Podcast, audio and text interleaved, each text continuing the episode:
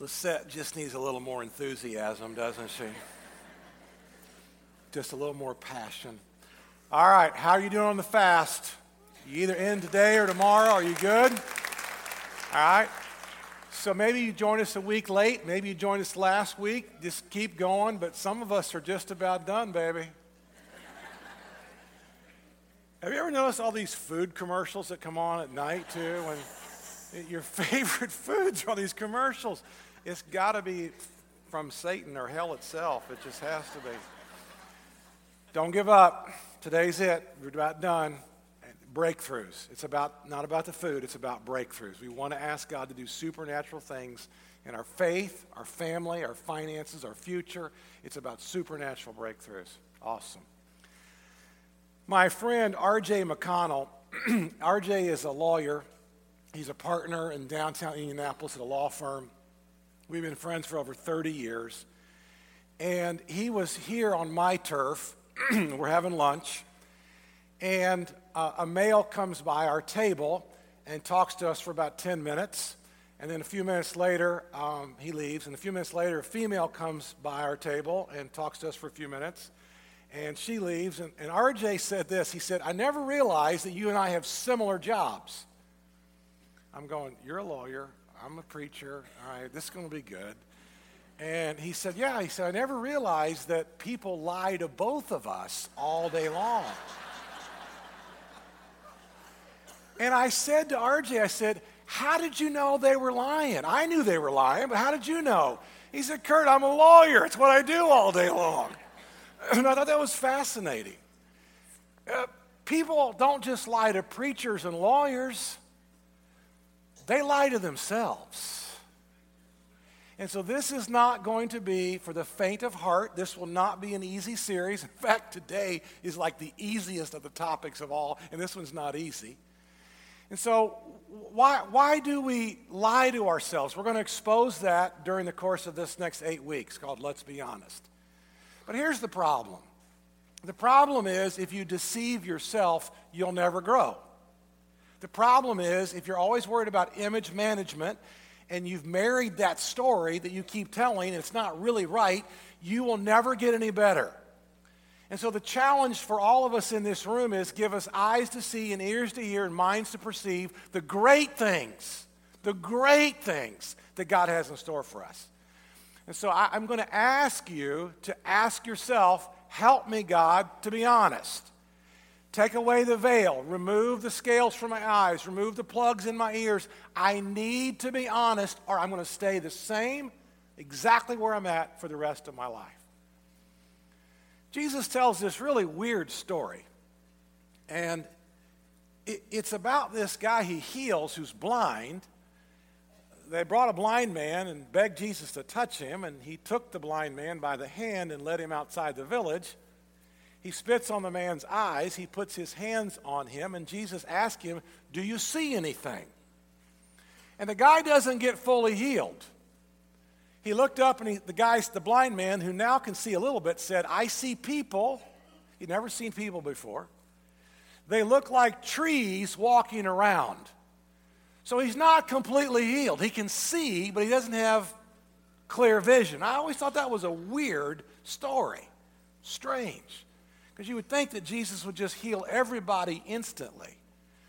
And of course, then he does. He, in his eye, he put his hands on the man's eyes, and his eyes were open, and his sight was restored, and he saw everything clearly.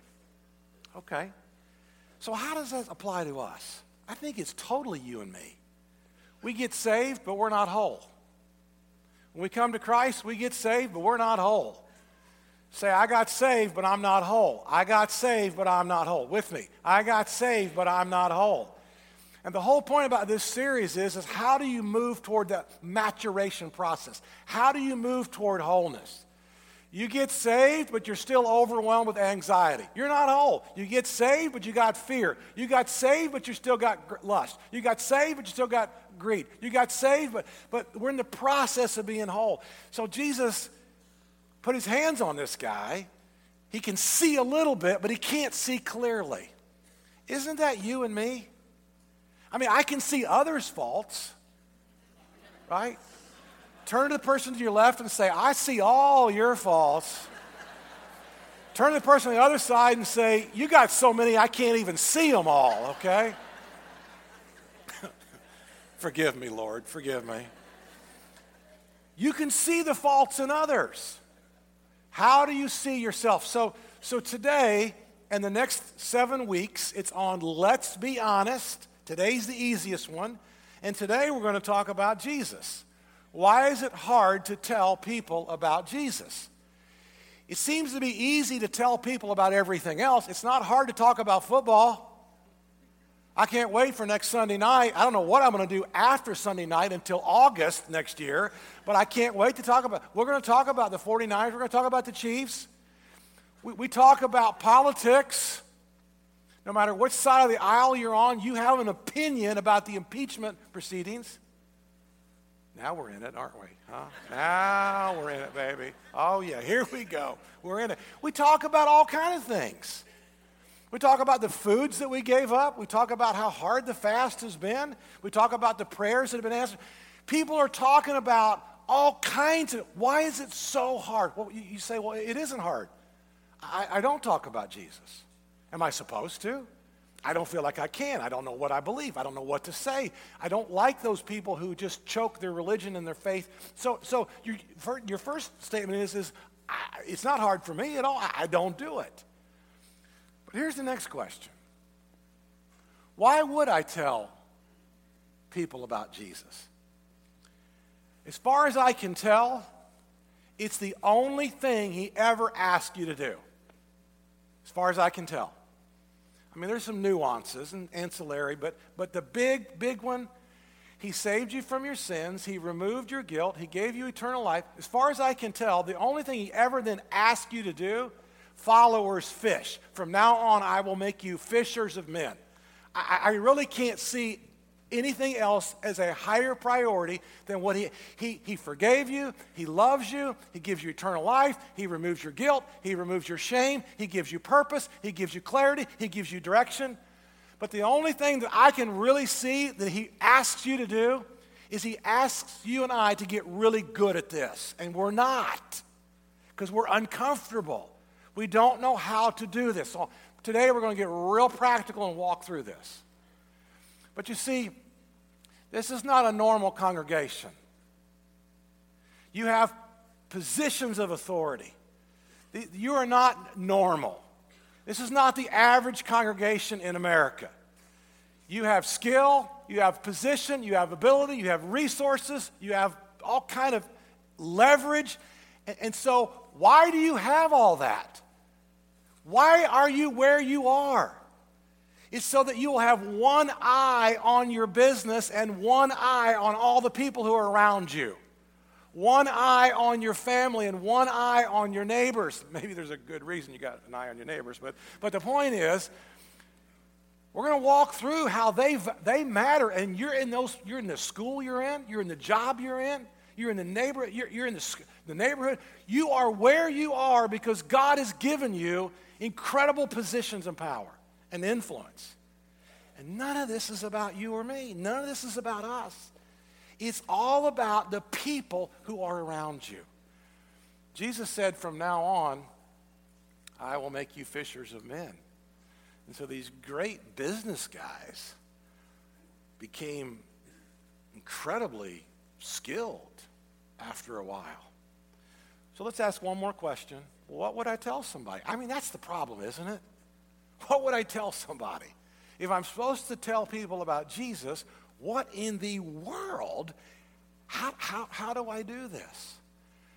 And so I, I think one of the reasons why we don't do more of this is we're really not sure who Jesus is. We're not exactly sure then how to do it. And so we've tried it a couple of times and it's gone poorly. You've, you've landed the Cessna and it's crashed and you got hurt and you don't want to fly the plane again in this analogy. So the first decision, though, that we have to make is who, who is Jesus? Well, what did Jesus say about himself? You see, people say he's a good moral teacher. If he's a good moral teacher, then he's a liar. Because this good moral teacher claimed to be God. And you got to figure out who Jesus is. Jesus is not just a good example. Jesus is not just a nice guy. Jesus is not just a great teacher. If he's not who he claimed to be, then he's a liar. And good moral people are not liars, right? So here's what Jesus said on one occasion He said, The Father and I are one. Now, there's none of us in this room, unless we're delusional, would say you are equal with God. And if you do say that, we got some security in the back. They got straight jackets. They got a paddy wagon. They're ready to take you out somewhere. None of us would say that. Jesus said that. Jesus said, The Father and I are one. Now, I, I love this. Now, here, here is when he's, he's been arrested and he's just about to be flogged. And look what Jesus says before the chief priests. The high priest said to him, to Jesus, You're under oath. He's in a court of law. Promise to tell the truth, the whole truth. Okay? I command you by the power of the living God to tell us the truth. Tell us, are you the Messiah? Jesus is standing in front of the high. Are you the Messiah? And Jesus said, Yep, you bet I am. And it, it gets worse if you're thinking he's committing blasphemy. Now you've got um, same story, a little bit different. From now on, he said, You will see the Son of Man sitting at the right hand of the Mighty One and coming on the clouds of heaven. Who says that if they're not real? Then the high priest tore his clothes and he said, He has spoken blasphemy. Why do we need any more witnesses? Look now, we have heard the blasphemy. here he is, but now not before the Jewish authorities. Now he's before the, the Roman authorities. Pilate was the Roman authority. Listen to how he responded to the Roman authorities. Jesus stood before Pilate, the governor, and he asked him, Are you the king of the Jews? And Jesus says, Yep, I am. That's right. That's right. Now, it's one thing for you to talk about yourself, but what did his enemies say about him? Here's what the enemies said about Jesus. These are people who don't like him. Jesus is now on the cross, and they're walking by and they're hurling insults at him. And here's what they said He trusts in God. Let God rescue him now if he wants him. For he said, I am the Son of God. So even the enemies of Jesus claim that Jesus said, I am God. I am the Son of God. Those are the enemies. Here's the demons. Now we go from enemies to demons. So are the demons going to lie about the Messiah? Well, the demons came out of many people shouting, You are the Son of God. But he rebuked them and he would not allow them to speak because they knew. They knew who he was. They knew he was what? The Messiah. Incredulous. And then you've got a professional assassin. All he does is execute people. Professional executioner, he executes, executes. He's executed thousands and thousands of people. And here's what he said when the centurion and those who with him, who were, those with him were guarding Jesus, they saw the earthquake and all that had happened. They were terrified, and he explained, "Surely, he was the Son of God." Remember when Jesus took his disciples to an area called Caesarea Philippi, and he asked them to his disciples, he said, "Guys, who do people say the Son of Man is?" And they said, Well, some people think you're Elijah, some people think you're Jeremiah, some people think you're one of the prophets. Jesus, oh, okay, okay, okay, okay. But, but guys, it's going to be critical for you to have this answer. That's what he says to them. It's critical for you to get this. Who do you say that I am? And Peter goes, You're the Christ. You're the Son of the living God. And Jesus responded by receiving that. Jesus didn't say, Oh, no, no, no, I'm just a good guy. No, no, no, I'm, I'm just a good prophet. Jesus said, Simon Peter, Simon, son of Jonah, Flesh and blood didn't reveal this to you, but my Father who's in heaven revealed this to you. And based upon your statement, I'm going to build the foundation of the church. And the church is built on the foundation of Jesus Christ. I mean, think about this. Christianity is not based on the teachings of Jesus, though they were great. They're not based on the miracles of Jesus, though those were awesome. Christianity is not even based on the beliefs. Christianity is based on an event Either he did or he did not historically bodily raised from the grave. And so, these same disciples who denied him, Peter, who cursed in front of a middle school girl, had an encounter and had this encounter with, with Jesus. And after his encounter with Jesus, and by the way, you want to know why some of you don't tell other people about Jesus? I mean, let's just be honest. You've never had an encounter. and, and you're not continuing to have encounters. Maybe you had an encounter at church camp when you sang Kumbaya and you threw another log on the fire. But that was 25 years ago. You see, when they had an encounter, they carried their encounter. And when you have an encounter with Jesus daily and weekly, you carry that encounter. You can't wait to somehow figure out how to help all those people around you who are lost and going straight to hell. And you care about them. So they had, they had this incredible encounter. Fellow Israelites, listen to this. Jesus of Nazareth was, was a man accredited by God to you with miracles, wonders, and signs. Now, it's critical you, you know when he said this. This is Peter after the resurrection. Before the resurrection, a middle school girl took him to his knees. After the resurrection, he is now toe to toe with Caiaphas, toe to toe with Annas, toe to toe with the chief priests and the teachers of the law. He's got so much boldness, so much courage because he's had an encounter. And when you have an encounter, you carry an encounter. So if you don't have an encounter, get one. Get several. Get a bunch. He says, signs, wonders, which God did among you through him, as you yourself know. This man was handed over to you by God's deliberate plan and foreknowledge. And you, with the help of wicked men, put him to death by nailing him to the cross, but God raised him from the dead. This is now Peter standing toe to toe with the enemies of God. Because it was impossible for death to keep its hold on him. And then look how he says this. He says, God raised this Jesus to life, and we are all witnesses of it. He's saying, Look, I saw it, I was there. I was on the shore. And he comes up to me and he says, Let's, he's got some fish brought, eating, you know, cooking, and we broiled fish and we eat fish together. And Peter's going, I, I was there. I was there. So let's talk about this. Let's just be as practical as we possibly can be. I want to help you with this. So here's the first one How do I tell people about Jesus? How, how do I do it? I think before you ever tell anyone about Jesus, you need to tell Jesus about them. Before you ever talk to anybody about God, you talk to God about them. Here's why. 2 Corinthians chapter 4 4. Say that with me. 2 Corinthians 4 4. One more time. 2 Corinthians 4 4 says, The God of this age has blinded the mind of unbelievers so they can't see. You ever wonder why your brother can't get it?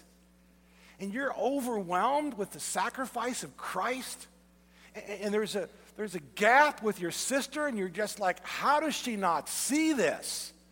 You got a grandchild, or, and you're going, our business partner, and you're going, my goodness, this is so logical, and there's so much evidence. The God of this age has blinded the mind of unbelievers. So when you go and you show up and throw up on somebody, the gospel, that's what I call it show up and throw up, okay? when you show up and throw up on them, they're blind. They cannot see the light of the gospel. So before you ever talk to them about God, you talk to God about, about them. Now, here's your advantage. Ecclesiastes chapter 3:11 says, Ecclesiastes 3:11. Say it with me. Ecclesiastes 3:11. It's one of my favorite verses. God has already set eternity in their hearts. Everybody who's ever rejected God, everybody who's ever resisted God, everybody who's ever rebelled, there's already eternity set in their hearts. And so that's why a couple of Sundays ago we talked about praying for the veil to be removed. Lord, remove the veil from her heart. Remove the veil from his heart. Lord, remove the veil. And then, Lord, bring delight. Bring delight. Bring delight. And so you, you always pray. Marcia Braswell prayed 36 years for her boss, P.K. Seidman. 36 years. First of all, you start by prayer, and you pray, and you pray, and you pray, and you pray. But here's the second one. You, guys, you wait. You, wait for that window of opportunity. It's, it's kind of like surfing. You wait for the wave. If you're going to be an offshore fisherman, you wait for a good day, right? If you're going to be a golfer, you don't go out in the lightning. You, you, you wait. You just wait for an opportunity.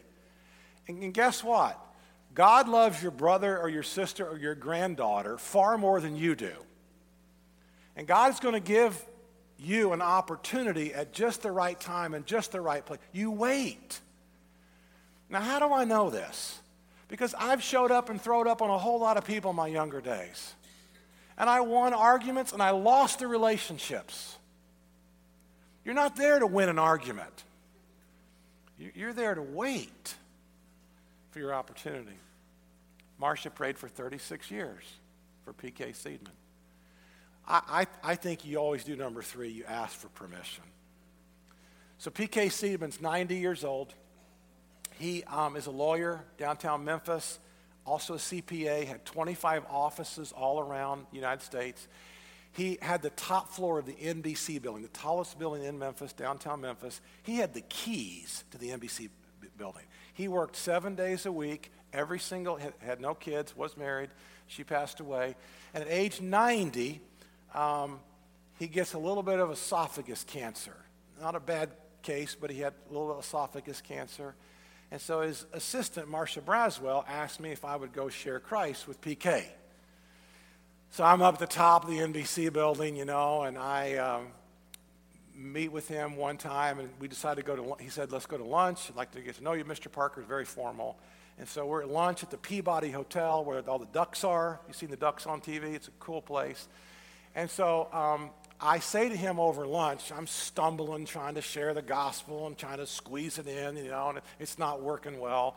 And so finally I just said, you know, Mr. Seidman, uh, can I share with you what I believe about Jesus? He said, Yes, you may, but not today. I'll never forget that. And uh, then the bill came for lunch, and I said, um, may, I, may I get lunch? He said, Yes, you may, but not today. I never forgot that. It was an awesome response to a young pastor, young person. And so um, time goes by, and now he's getting a little bit more sick. He's 91, 91 and a half. And um, I get invited to go back up to his office, and I'm up there in his office meeting with him just for coffee or tea or whatever we were doing. And I said, uh, Mr. Seidman, can I share with you why I believe that Jesus is the Messiah? He said, Yes, you may. Man, I was nervous. I, I was just, I'm about to get diarrhea, you know, up there. That. I'm so shook at that point. I don't know what to say. Um, this is real. Let's keep it honest, all right? Let's just be honest. And, and I'm so outgunned and outmatched by this, you know, giant legend of, of Memphis. And I, I butcher my way through it, you know, and, and he said, Thank you, Mr. Parker. That's it? Okay, all right. So PK then, um, he gets really sick, and here's how he tells the story. He's 92 years old, and he's going to die real soon. And he said to Marcia Braswell the next day, that the night before, an angel of God woke him up. And there was a two foot by two foot white light at the end of his bed. And the angel of the Lord said to P.K. Seidman, he said, the angel said, This is your last chance to bow your knee before Jesus, the Messiah. And PK gets out of bed, gets on one knee, and he surrenders his life to Jesus Christ. The next morning, he calls Marcia Braswell. And he says, Marcia, this is what happened. I want you to tell Mr. Parker about what happened. And, and he said, I want you to order five Bibles. And he bought five Bibles that Marcia ordered, and four of them for, were for his four closest Jewish buddies, all colleagues. I got the fifth one. It's a Bible I cherish to this day. I, I, I asked for permission. I think I made so many mistakes trying to show up and throw up. But you honor the people who are around you. You wait for that opportunity and you honor them when you ask for permission. And then you just tell them what the Lord has done for you. I'm at the top of the NBC building just telling PK, God's forgiven me. God loves me. God's given me a plan. God's given me a purpose. God, I have a calling on my life. I'm just telling them what the Lord's done for me. People can't argue what the Lord has done for you.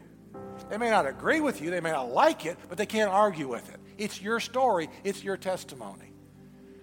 And so you tell them what the Lord has done for you. But that's where you have that encounter. And that encounter are those experiences that you experience with God in, in this life.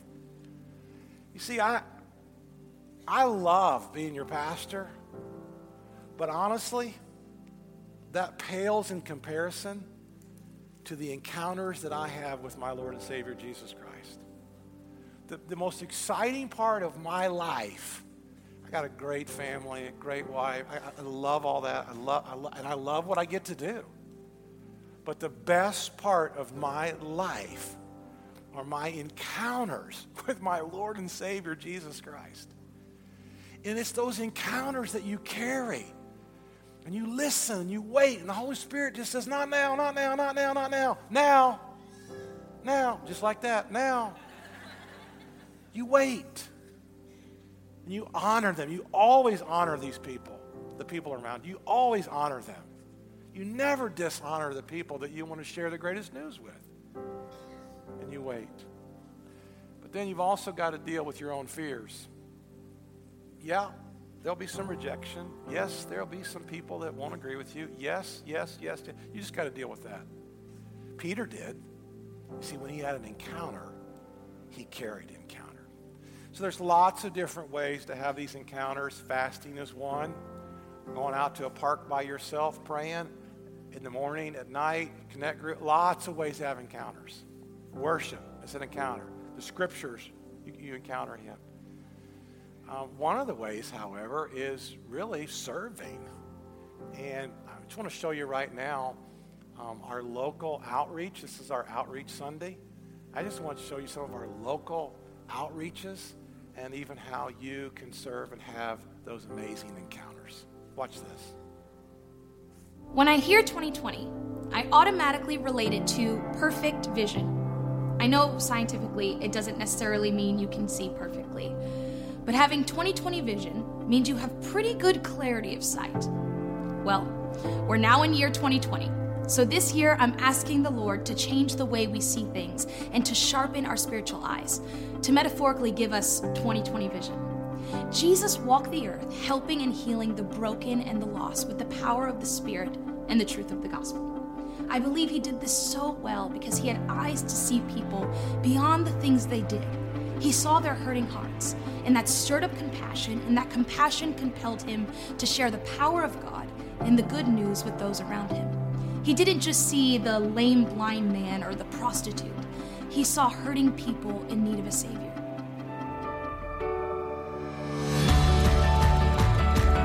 I think it's really important for us to be serving in the community. The project that we served in in Win the Bay was Sleep in Heavenly Peace. Actually getting to know them and what they're all about was was absolutely incredible. It's one thing just serving on your own, but when you can bring your young kids and involve them from the beginning of the process all the way to the end was absolutely unbelievable. I decided to become an outreach leader because outreach and serving people has always been on my heart.